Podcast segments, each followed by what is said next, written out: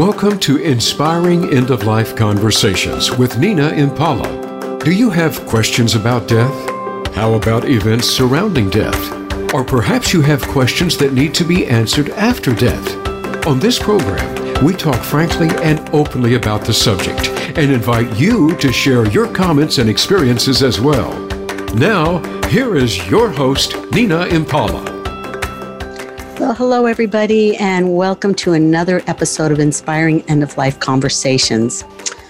I have got a lovely guest here with me today that I'm really looking forward to speaking with. I want to tell you a little bit about her. She was born in South Africa and raised in Oxford, England. Katie Butler came to America as a girl, earned a BA from Westland University, and was a staff reporter for the San Francisco Chronicle. A Buddhist, she was later ordained by the Vietnamese monk and peace activist Thich Nhat Hanh. Katie is an award-winning journalist, public speaker, and best-selling author. She has written 2 groundbreaking books about the end of life and is a thought leader in the national movement for medical reform. Her first book, Knocking on Heaven's Door, The Path to a Better Way of Death, was a national bestseller and named one of the 100 most notable books of 2013 by the New York Times. Her latest book, The Art of Dying Well, teaches us how to have a good death by living a good life, wise and straightforward. In her years as a journalist, she's interviewed Jeff Bridges, Richard Nixon, and Mickey Hart. Her writing has appeared in The New Yorker, Mother Jones, Scientific American, Atlantic, Tricycle, and The Psychotherapy Networker. So we are welcoming you to the show, Katie Butler, and I'm so excited to talk to you today. Thank you, Nina. It's really nice to be here. Fantastic. Well, let me tell you, I've been in hospice myself like 20 years and seen a lot. And a very dear, dear friend and doctor friend of mine said, you've got to read this book. And I could not put it down. I was blown away by what I read. And when I finished it, I contacted you. And you have 2 books, and we're going to get into both of them today, actually. And Knocking on Heaven's Door talked about your experience when your father had a stroke and was recovering, and he had a pacemaker put in. And one day you went to your mom's, and she said, please help me get your father's pacemaker turned off. That statement right there is what glued me to the book. I thought, wow, what does that mean? So yeah. I would like you to tell us about that. That was one of those moments of one's life that one never forgets, a very electrifying moment. And my own heart just knocked when she asked me, and then I said yes. And it was like a vow to my family that I would disregard the voices of the society that said we should all want to live forever, and that there's something sinful or immoral about recognizing when a beautiful life has come to its natural end, as was the case with my dad.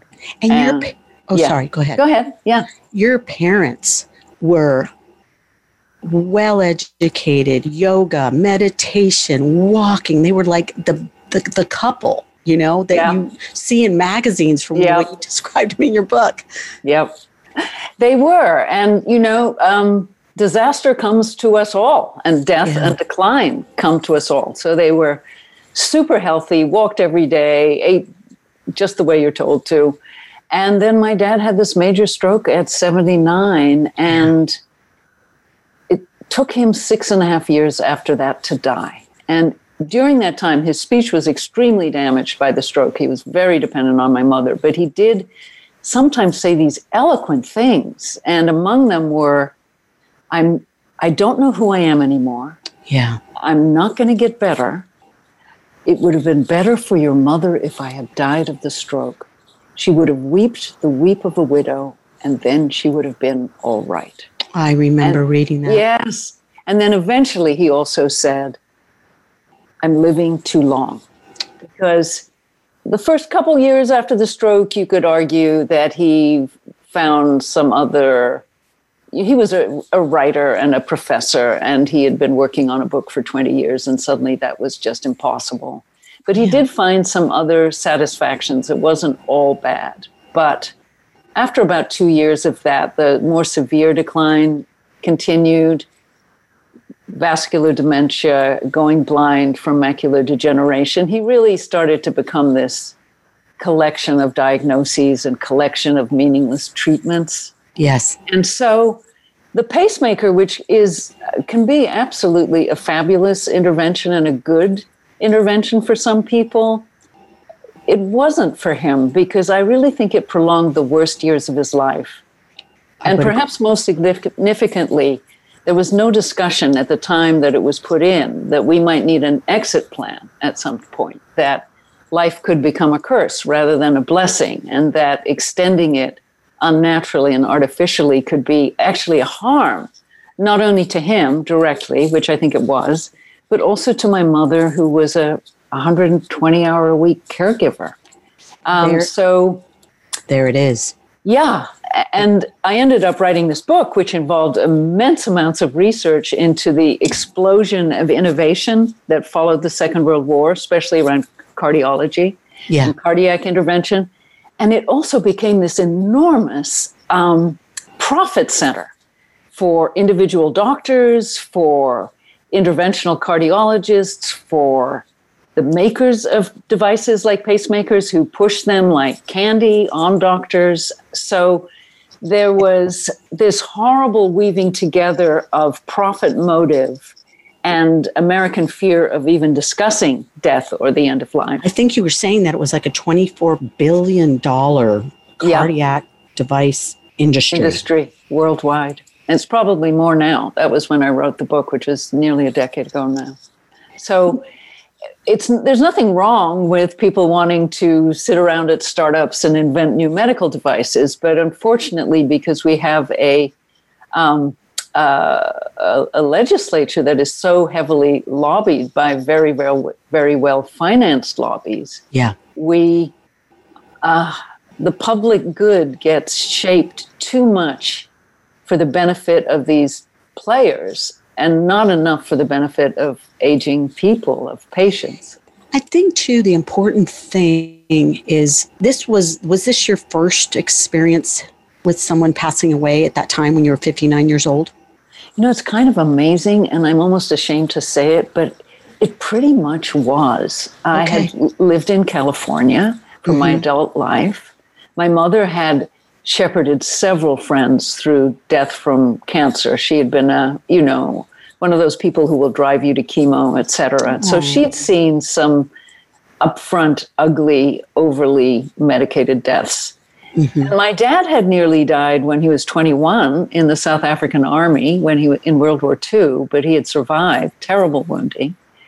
So my grandparents lived in South Africa, and they had died, three of them had died quite peaceful, prompt, well-timed deaths. And so I hadn't really been exposed to what a long decline looks like or what death can look like. Very few of my friends, except in the AIDS crisis. I did lose friends in the AIDS crisis. But on the whole, not so much. We've kind of sequestered it. And in between the invention and proliferation of nursing homes and assisted living, and this American fear of discussing mortality. Yes. There's been this, a lot of us have become kind of death virgins, death naive, in a way that earlier generations weren't, because they saw it randomly throughout the lifespan. And this is the reason I have this show, is because most people, what you just said, I don't want to bring in a big generality here, but most people, like the people that they've lost in their life, first person's a grandparent, and then maybe, you take care of your parents. I have some friends that have not experienced anything like that, any death. And so and with the pacemaker, one of the things that I was reading in your book was there was another alternative where they could have put something temporary in him. But nobody knew that. You didn't even, it's like, now I know that. So if I ever have anybody in my family, that's going to be a question that I'm going to ask, because your dad's pacemaker led him to live until he was 89 years old. But what kind of life would that have been, correct? Exactly. And it's almost like you need a PhD to figure all this stuff out. And how are you going to have a PhD in this before you face this? And so that's a lot of the reason I wrote these two books, is at least to give people a map of the landscape so you know what questions to ask, and you feel encouraged and empowered to ask those questions, even though the medical system may not really make time for you or even ask you, be curious about what matters to you. I mean, what happened to my dad was this conglomeration of events, which often happens. Right. He had a hernia. He needed hernia surgery. He went to a cardiologist for a cardiac clearance because they wanted to make sure he wouldn't die on the table. And the cardiologist discovered this very slow heartbeat, which had not been given him any problems whatsoever.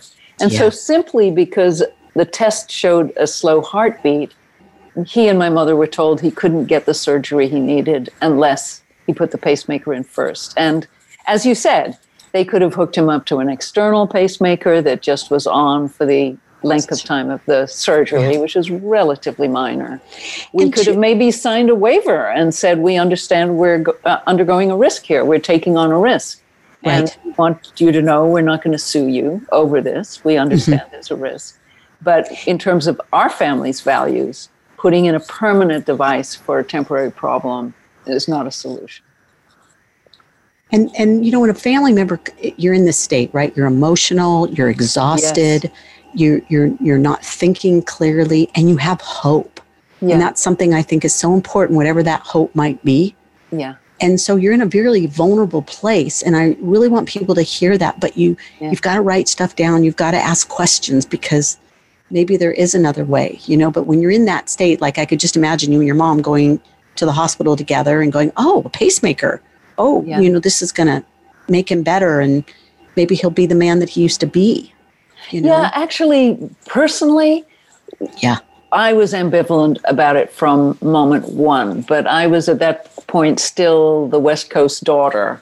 Oh, and true. I hadn't really found my voice and hadn't been as involved as I would later become in trying to support them and supporting them, not just trying, actually succeeding. And being there for them. You were amazing. But I do have a whole section in the second book, which is The Art of Dying Well, where I talk about this whole question of reconfiguring hope.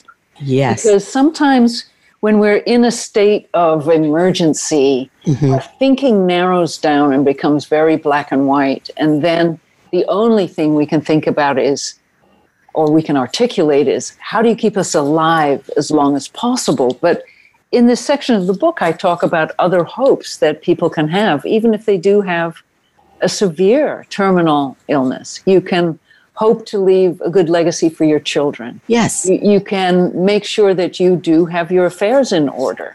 You can make sure that they understand very clearly what your sense is of what makes your life worth living and what kinds of medical interventions you'd want to reject if that life worth living was no longer possible. So important. Yes, and there's a woman in the book who a lot of people know about who she was like 89 and she refused chemo and surgery for the cancer patient. Yes. And then she and her son, whom she'd been somewhat estranged, they all piled into a camper, and he took her.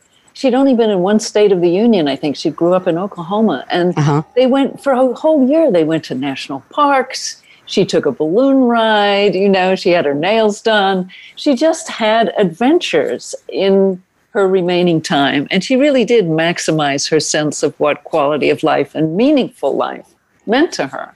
See, and I think that's so important to me too. Shift your gaze. There are greater things in life than simply living as long as possible. And frankly, a lot of people know that, but doctors unfortunately assume that the major thing that everyone wants is maximum numbers of days, no matter what their quality, no matter what the cost.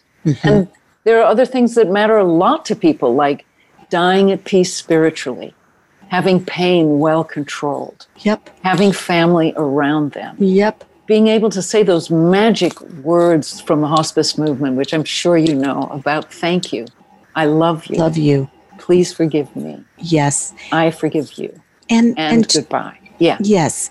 And, you know, those, one of the things that I always tell people, you know, when they've got a diagnosis that seems really scary is ask them the question, you know, about the severity of it or how fast it's moving, you know, because if you've got a cancer that is slow growing, you don't have to jump on the chemo bandwagon right away. Maybe you should just kind of let it sit for a minute, talk to spirit. That's my kind of thing. Yeah. And feel the direction you want to go before you jump into everything.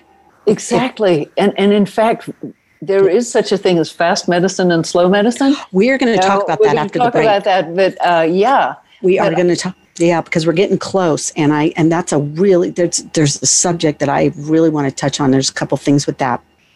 Yeah. And the amount of people that, because I don't want to die in a hospital. I want to die at home.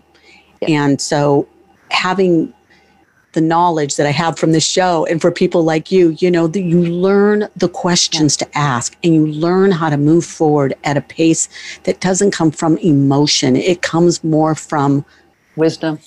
Yes. And life and wanting to live life. And one of the questions I suggest asking, let me just squeeze it in before the break. Go for it, yeah. Know the trajectory of your illness.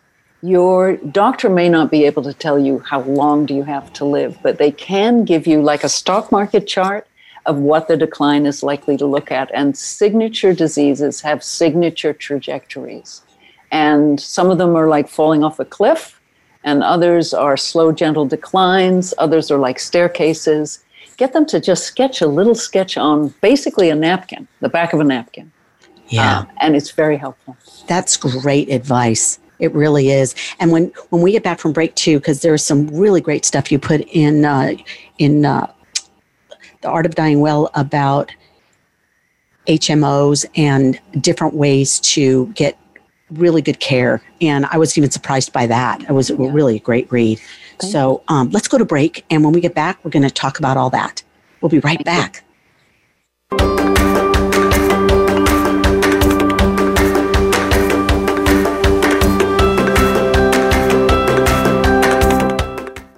Become our friend on Facebook. Post your thoughts about our shows and network on our timeline. Visit Facebook.com/Voice America. Nina offers an alternative to traditional counseling. Sessions are not just 50 minutes, but a full hour. When you go in for a regular counseling session, many times you don't remember everything. Nina's difference is a summary email after each session and/or a follow-up phone call if needed up to 2 weeks after. Nina also provides hospital visit consultations as necessary. Sessions with Nina Impala are $250, and if you book a 3-session package, you will get a $100 discount. Let's get you feeling peaceful and happy again. Losing someone we love is one of the most challenging, fearful, and heart-rending experiences we are ever likely to face. In her book, Dearly Departed, Nina Impala shares stories of her experiences as a hospice volunteer for more than 12 years and how those experiences prepared her for the final days of her own parents. Nina emphasizes the importance of being a good listener and living a good life. Dearly Departed by Nina Impala is available in paperback or Kindle edition through Amazon.com or your favorite book retailer. Have you friended us on Facebook yet? Why not? Just go to Facebook.com/Voice America or search for the keywords Voice America. Once you are part of our Facebook network, you'll receive daily messages about what's happening with our shows, this week's featured guests, and new happenings at the Voice America Talk Radio Network. And you can add your voice to the always active discussions on our timeline. Just go to Facebook.com/Voice America or search for Voice America.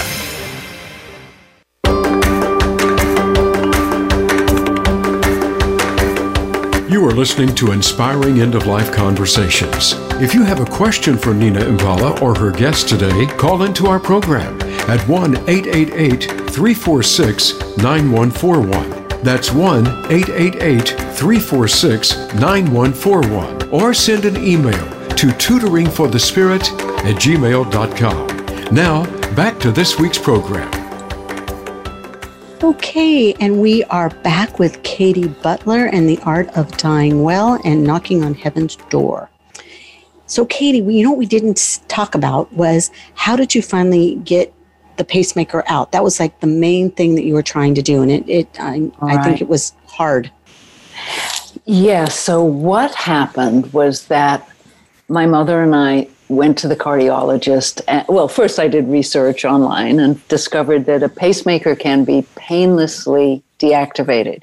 You don't, in fact, have to take it out. You just hold kind of like a little radio monitor and it sends a signal and you can slow it down to the point where it is no longer active. Got it. That would not have necessarily made my father die right that instance. He could have survived quite some time. He could have died within 5 days. He could have died within an hour or two. There's actually no way to really know. So we were treated as though we were monstrous, and the doctor later said to me, it would have been like putting a pillow over your father's head. Wow. Now, the reality is the cardiology associations understand that this is a problem, and they have put together a consensus statement, which is on the ethics of turning off any kind of cardiac device. And they basically say that according to a Supreme Court ruling from 1989, everybody has the right to refuse any medical treatment and to ask for the withdrawal of any medical treatment. But what's written on paper and what actually happens are two different things. So in the end, he continued to decline. He started to fall, which is also a very frequent trajectory down for the very old. Yes. He had what they call the dwindles. Yes. And he eventually, the family doctor who had been opposed to the pacemaker from day one, arranged a outpatient palliative care. So a team of people, like a hospice team, came to the house and started to give my mother real practical help with coping with my dad. Later, he developed pneumonia.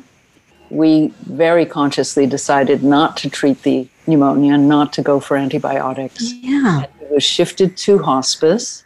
He died on an extremely beautiful, well-run hospice unit that was actually in the local hospital. Part, you know, it was a floor of the local hospital. It was lovely. But even when he was in hospice, you know, the right hand doesn't always know what the left hand's doing. The hospice physicians and could not get an okay or a medical order to get the pacemaker deactivated. So he actually died with the pacemaker still ticking. And I continue to feel resentment and some agony that his death agony, the final 5 days of his life, were still being prolonged by a device that he would never have chosen in the first place if he had understood the implications or had the capacity to even make the decision, and it went in. So that was the story. I mean, in a way, it was a good ending. It was a peaceful, gentle death, relatively speaking, from pneumonia, which used to be called the old man's friend. But the feeling of abandonment and disempowerment by medicine really cut deep for both me and my mother. Yeah, and your mom, she really didn't live that long after from the stress of it, correct? She lived another year or so, a little bit more than a year. And her mother would be 92. And so I think the stress of 6.5 years of nonstop caregiving took it out of her, damaged her own heart, which is what she done, literally damaged the heart. The heart is such a poetic organ. You know, we think with our hearts. We really do. We feel with our hearts. I agree with you 100% on that. Right. And I think her heart was also broken and damaged by all the caregiving. She just sounded like such a neat lady. And, you know, and she was very powerful. Yeah. Doer. You get the job was done. Yeah. Know? And that's just how she, you know, lived her life. And it's interesting because I do believe that the way people live is the way that they die. Yeah. And when we listen deep to people, whether they have dementia, you'll get a little message in there, something, they will let you know when they want to go. Yeah. There'll be sometimes it'll be kind of metaphorical, and other times it'll just come out like your dad said, you know, this is living too long. I'm living too long. Yes, and that was another wonderful thing from researching The Art of Dying Well, was gathering these stories from people about, I'm sure you know a lot of I used to send you my book. But I went to a party and all the dead people I love were there. Mm-hmm. I saw a man in a top hat sitting outside on the eve of the nursing home, the ridgeline of a building. You know, I saw the Virgin Mary. Mm. I need to pack and get ready for a trip. Yes. I need to move to a higher floor of the nursing home. Yes. All of the messages, who knows? I don't know how to interpret it, but the messages from beyond that come one way or another to people and, in a sense, reassure them of the travel that they're about to go on. I mean, when my dad did die, and he died, as I said, on this hospice unit, I asked for a volunteer Anglican hospice chaplain to give him last rites. Now, he had grown up in a strong Quaker and Episcopalian tradition and Methodist tradition. But he hadn't been a churchgoer for 40 years. Yeah. But the amount of comfort, and I'm a Buddhist, so even the language of this ritual was not my language, but it was such a comfort to me to know that I was consciously turning my father over to the benign forces of the universe, that I was, in a sense, letting go of him as my dad, letting go in a way of my sense of myself as a daughter, and that there was this moving ancient ritual that people had been speaking for hundreds of years, and that we could put oil on his, on his brow and anoint him, a ritual that goes back thousands, millennia. Is that the saying goodbye ritual? Wonderful. What? The saying goodbye ritual? Yeah, I don't know it as the saying goodbye ritual, but it is the Anglican last rite. I don't know exactly what it's even called, but it's like the Catholic last rite. It's very similar. If we digress for a second, I know we want to talk about slow medicine too, but when you were just talking about him and that you didn't treat the pneumonia, right? Yes. So to maybe a normal person, that would sound weird. Yes. But to me, it was allowing his body to die naturally. Yes. So if we go back into time a little bit, and I wanted you to just touch on the research that you did, because a lot of people we don't talk about death. We don't research death. People like you and me do, because it's what we do for work. Yeah. But if you want to call it that, but how did we used to die before technology came in and the doctors were the gods instead of the one above us, Sure. People died randomly throughout the lifespan up to about 1900, and even died naturally in the first couple decades of the 20th century. Mm-hmm. In the Middle Ages, after the Black Death, they started to put out the first self-help books of all time, and one of them was called The Art of Dying. Yes. And it was written by a priest, but it described a ritual for comforting a person who was dying on their deathbed. And people tended to know they were dying then, in a way that we tend not to know now. Now we're saying, Doc, am I dying? And with all the interventions and the ventilators, you might not know. Mm-hmm. Nobody might know. Right. But people would say things like, send for the priest. I'm going today, or no, don't send for the priest yet. It's going to be another couple days, It's really extraordinary reading some of these stories. But this ritual of, I think they had, I can't remember exactly the number, but I think it was like 5 temptations to sin that you would face on your deathbed and the ways people could reassure you. And these were things we would now just call emotions, like fear of the afterlife, repentance and remorse, wanting to cling to the people and things of the world. I mean, not wanting to go. Yeah. And then also wanting to go faster. People would also plead on their deathbeds when there was much less good pain control. Yeah. They would They would say, I want to go faster. Why is this taking so long? And so that was considered spiritually kind of a no-no. But so, I mean, a lot has changed, but they understood dying as a communal rite of passage, that you needed the support of your fellow human beings. You needed their reassurance. And with their reassurance and perhaps reciting some famous old texts, you could die in a state of grace with less fear, more reassurance that you were forgiven, that you were not being punished for sins. And then, so there was all this emphasis on dying as a spiritual ordeal and a physical ordeal and an emotional ordeal. Yeah. And then, as these fantastic improvements happened in medicine, which obviously have had wonderful effects, there was this sort of transfer of superstitious dependence from the world of the spirit to the mechanical and mechanistic and materialistic world of medicine. So we started to expect medicine to help us have meaningful deaths, and we probably could not have picked a worse qualified bunch of people to turn that over to, because medicine, medical training has become increasingly technological, because the devices and the treatments are, many of them, technology. And so you have people who might be very good at reading a chart. I mean, I'm talking about squiggles on a cardiology chart or something. But they may actually have very limited emotional intelligence and skills with talking.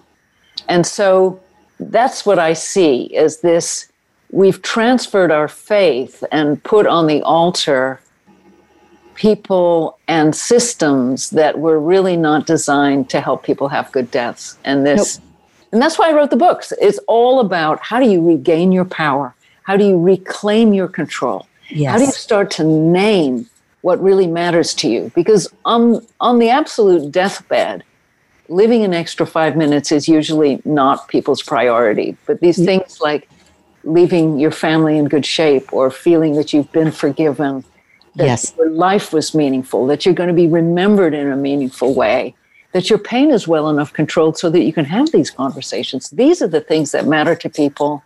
And we need to start writing them down. I'm a big believer in writing in journals. You know, write down what you care about. Write down what you're afraid of. Write down, even start a sentence saying, if I wasn't embarrassed by asking this stupid question to my doctor, I would say, ... you know, or if I wasn't afraid, or I felt that the time was so limited, I would ask ... and just start free-forming and writing what comes into your mind. And changing your view, you know. I liked this other quote from your book, life is not over just because one stops fighting death. And your oncology patient, that's a perfect description of it. Right. Okay, I'm dying, but I'm going to go enjoy the rest of my life before I leave here. To me, it's like going on a trip. Yeah. You know, it's... And you would you like me to read from this section of the book where I describe this interchange between Amy Berman and her daughter? I would love that. I think our audience would too. Okay, great. So Amy Berman is a nurse and a health policy expert in Manhattan. Okay. And she took a shower, discovered this patch of roughened skin on her breast, and found out that it was inflammatory breast cancer, which is one of the bad breast cancers. And we all know there are many relatively good breast cancers that are very treatable, but this is not a good one. She assumed that she was going to have chemo and radiation. And before she started, she went to Philadelphia to meet with the top expert in her cancer. He was a big-time academic. But the night before the meeting, she was with her mother, walking in the rain in Philadelphia. Her cell phone rang, and it was her regular oncologist back home in Brooklyn, telling her that a biopsy result had come back and her cancer had already spread to the bone. And that meant she was stage 4, which meant this was a cancer that could be treated and managed, but it could not be cured, and it would end eventually in her death. She knew all this. So the next morning, you know, she's a health expert, so she was not naive. The next morning, she goes to the oncologist. The next morning, Amy told the famous oncologist about her biopsy results. He did not pause. Here's what we're going to do, he said. plowing ahead with his original plan. 6 weeks of intense chemotherapy, followed by surgery to remove her breast, then radiation and another round of chemo. The doctor's aggressive Hail Mary treatment plan would expose her to great suffering, and then she would bump along for who knew how long in severely damaged health. And for what? Her cancer couldn't be rooted out. She questioned the assumption that the most harrowing treatment would produce the best possible result. There was no conversation, she told me later. He was an expert in everything except what really mattered to me. I thanked him for his time, and I left. In other words, basically, she fired him. Back at Maimonides in Brooklyn, her original oncologist asked a more welcome question. What do you want to accomplish? So just to break aside for a minute here, listen to the difference of those two approaches. Yes. I get chills just at hearing it. Yes. Okay. Here's what we're going to do versus what do you want to accomplish? Yes. What matters to you? Mm-hmm. Not what's the matter with you. What matters to you? Treating the person, not the disease. Yeah. Mm-hmm. Amy said she hoped for the Niagara Falls trajectory, to live as well as possible for as long as possible, and then to plunge over the waterfalls to death without undue delay. It has now been 9 years since Amy stood weeping with her mother in the rain that night. She knows her days are numbered and she accepts it. But she remains on the top side of Niagara Falls. She takes a estrogen-suppressing pill, so she has been doing an oral chemotherapy basically for this time. But she has never spent an afternoon in a recliner while a toxic chemotherapy dripped into her veins. She's never been hospitalized or been too weak to drive or needed a home health aid. She has climbed the Great Wall of China, ridden a jet ski to the base of the Statue of Liberty, and seen her daughter Stephanie graduate from college and get married.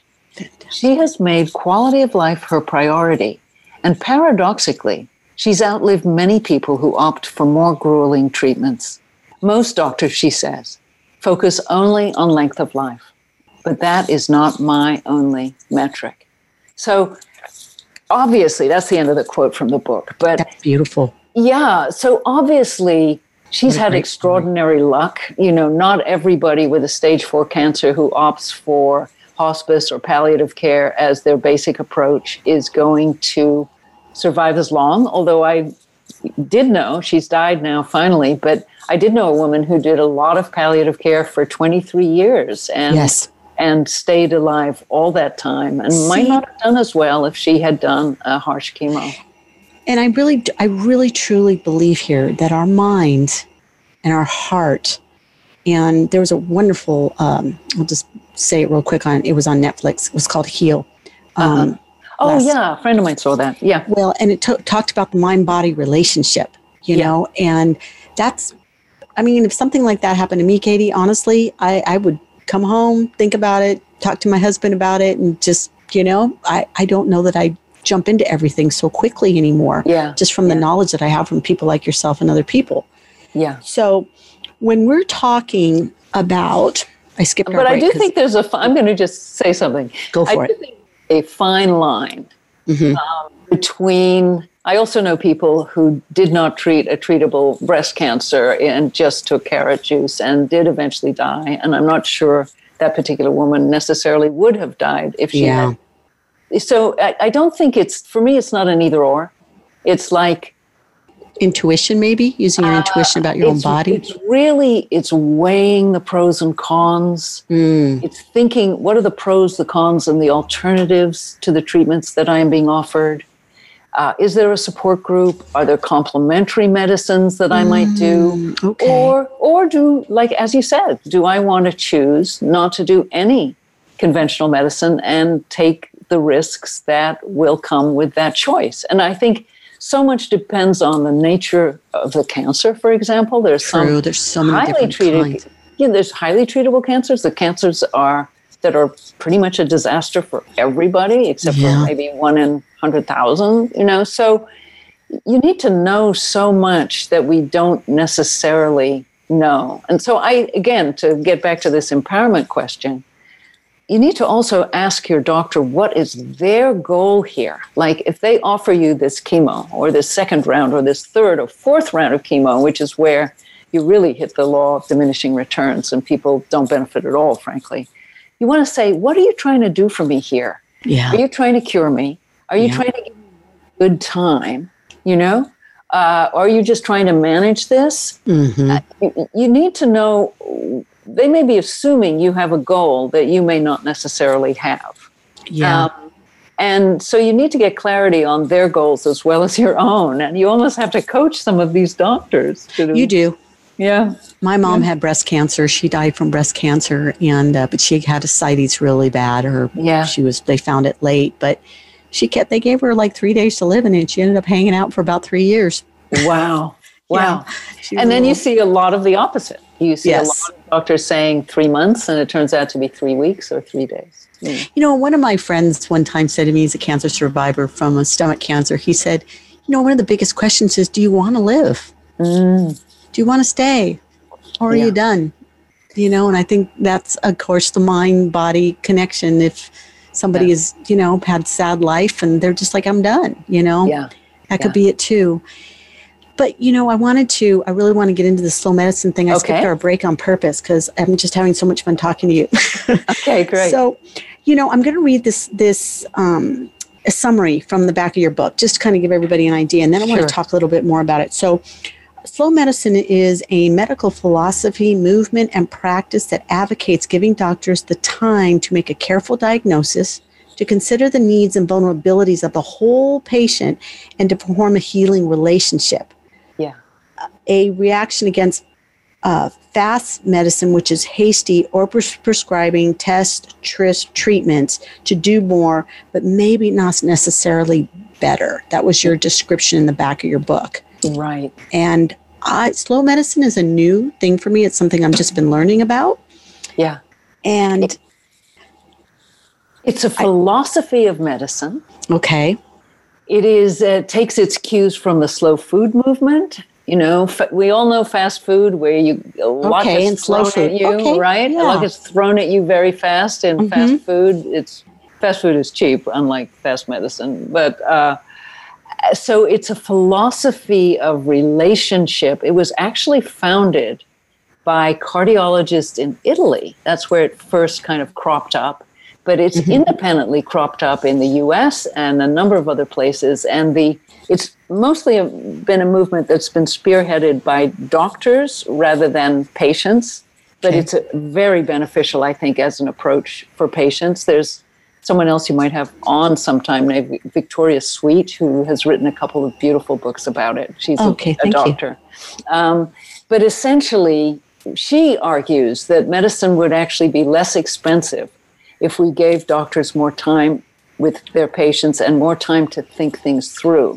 Yes. And often she found that just by sitting for 45 minutes by a patient's bed and just pondering, she would come up with something. And it could be something as they were having a reaction to a drug that they had been prescribed and then had been forgotten about. And especially as you age, a treatment or a procedure that would be a no-brainer for a very healthy, hardy 20, 30, 40-year-old actually becomes risky and vulnerable.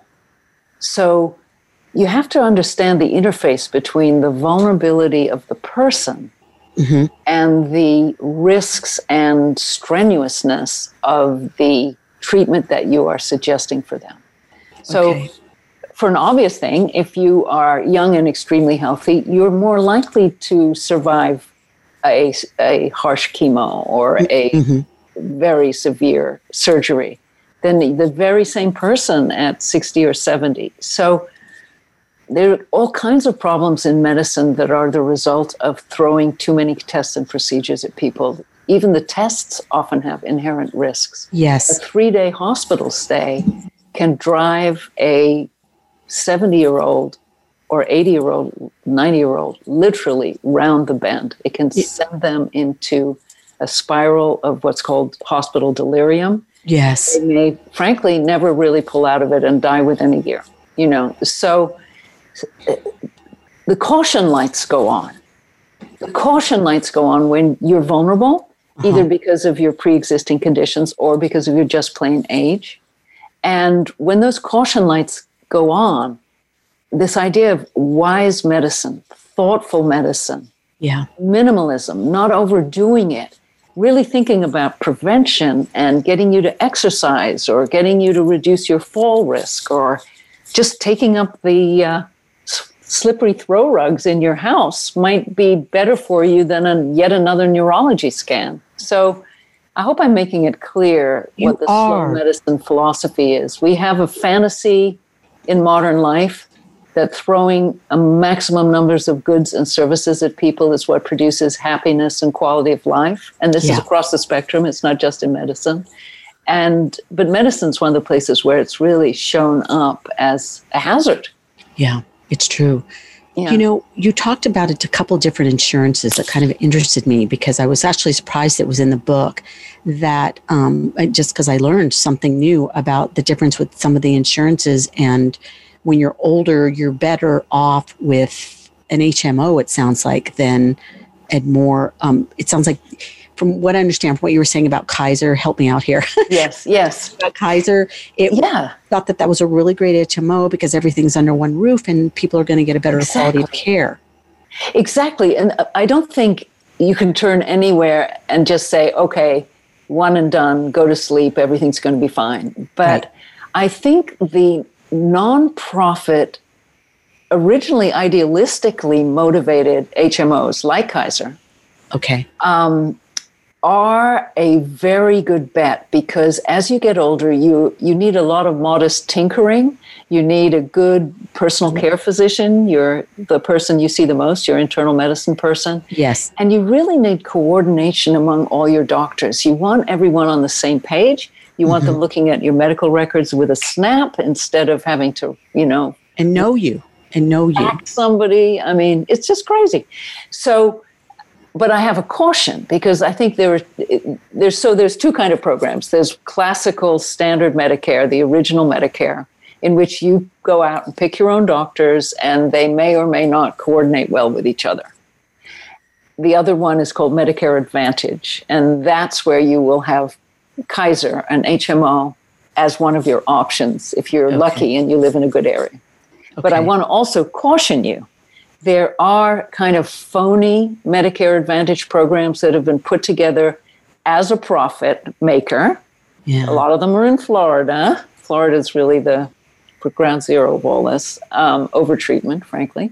And so you really want to watch it because some of those programs are not to your benefit at all, and they're more concerned about depriving you of care and making money themselves than they are about having this be a wonderful thing for you. You know, I mean, back in the day when I think about my own mom, when she used to go to the doctor, she had the same doctor forever. Yeah. He knew her, and, you know, he knew everything about our family, and our cardiologist he's worked on every adult in my family, and he's quite older now, but he knows us, and we would have really good care no matter what. But what I find now is that people are seeing a lot of different doctors in a lot of different places. I have a family member right now that is very sick, and her care has been horrible. Yeah. And she's getting sicker and sicker and sicker. And every time because of COVID, they lost their job. So they lost their insurance. So she's just kind of a ward, you know, of the hospitals and stuff. And it's heartbreaking. And there's so much I want to do to help her, but she has to keep going back, and she sees a different doctor every time. And they've given her like 5 different diagnoses. And during that time, she's just getting sicker and sicker. And and she might be able to. I mean, Kaiser does have a program called the STEPS program. I mean, there are ways to access some of these good HMOs, even if you are on Medicaid or some other Medi-Cal, program like that. You can sometimes find coordinated care and with a better emphasis on palliative care, at least in California. And you know, in our just healthcare, as we know, in the United States can be really tricky. And for people to have the kind of information that we're talking about today, it's to me, it's just vital. Your dad, he did end up dying in a hospital, right? Well, he died on a hospice unit. Okay. Yeah. No, so it was about as good as it could be within an institution. Yeah. Right, right. But, you know, one of the other things that I just want to touch on briefly that you had mentioned in your book was the amount of people that if they knew the questions to ask and they had the time, they probably wouldn't get the treatments. Yes. Yes. I mean, I have a whole section on cancer. You do have a whole section on that. And I just want to, I'm sorry, I'm not plugging the book, but it is called The Art of Dying Well. No, do, please do. Because it's a really useful resource. That's what I wanted it to be. Mm-hmm. But by the time you get to the third or fourth round of treatment of a cancer, it's really a wash. You know, you're talking about maybe getting a week extra of life or maybe not even that. Or maybe dying earlier because your body simply can't stand the harshness of the treatments anymore. And look at that information that you just said. That right there. Yes. You know? Yeah. And the really upsetting thing for me, and I just think it's important to have it in the back of your mind, is the cancer doctors, unfortunately, basically fund their practices by the chemos that they prescribe because they get a 4.8% markup, like a commission, on the chemos that they administer. And so there is no, and I've talked to wonderful cancer doctors, and unless they work in an academic institution, there's really no reimbursement model for them. So you have cancer docs out there who want to do palliative care and want to have these long, meaningful conversations about the truth of what's ahead. That would be me. And they basically can't fund their practices.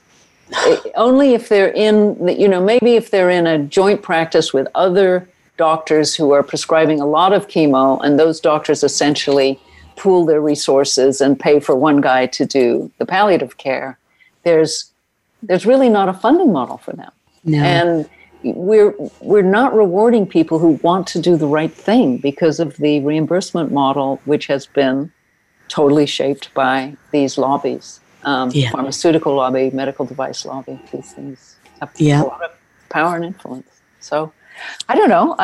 In the meantime, though, you know, given the world as it is, I do think it is possible to become a lot more empowered.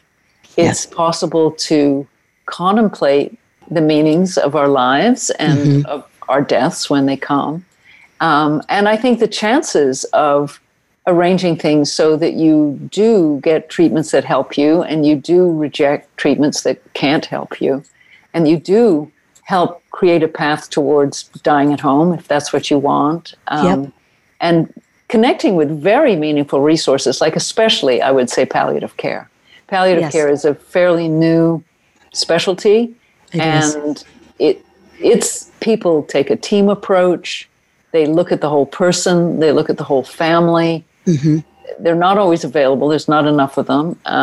But it gets you ready. You know, you have to and they can sort of help you navigate this very fragmented system too.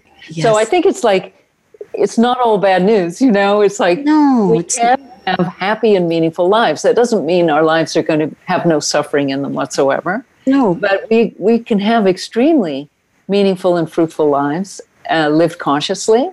And we can also have meaningful, fruitful, and hopefully well pain-controlled deaths where the people that love us can come away feeling they really did well by us and they can feel confident for how they helped us.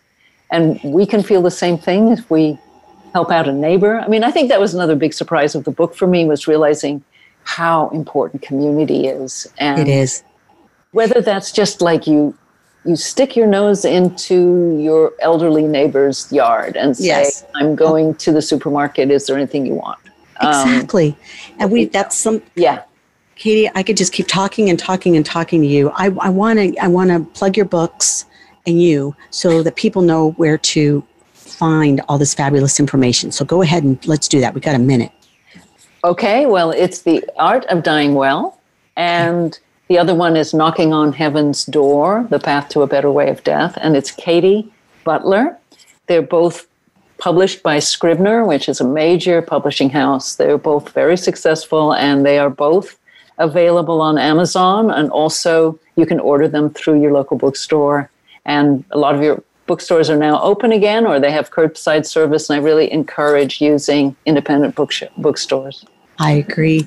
This has been a pleasure, and I thank you so much, Katie, for being on the show. I knew it was going to go by so quickly. Yes, it did. It really did. It's been my pleasure to meet you. I read both your books, and it's just been really great, and I will be talking to other people about it and just promoting it. So thank you so much for being on the show. Oh, thank you, Nina. It was my pleasure. You're welcome. Take good care. Be well. You too. So that wraps up another episode of Inspiring End of Life Conversations. I want to thank everybody for listening. Please share this information with anybody that needs it, and take good care and be the light that you need to be on this planet. We need it right now. All righty. See you next week. Bye-bye.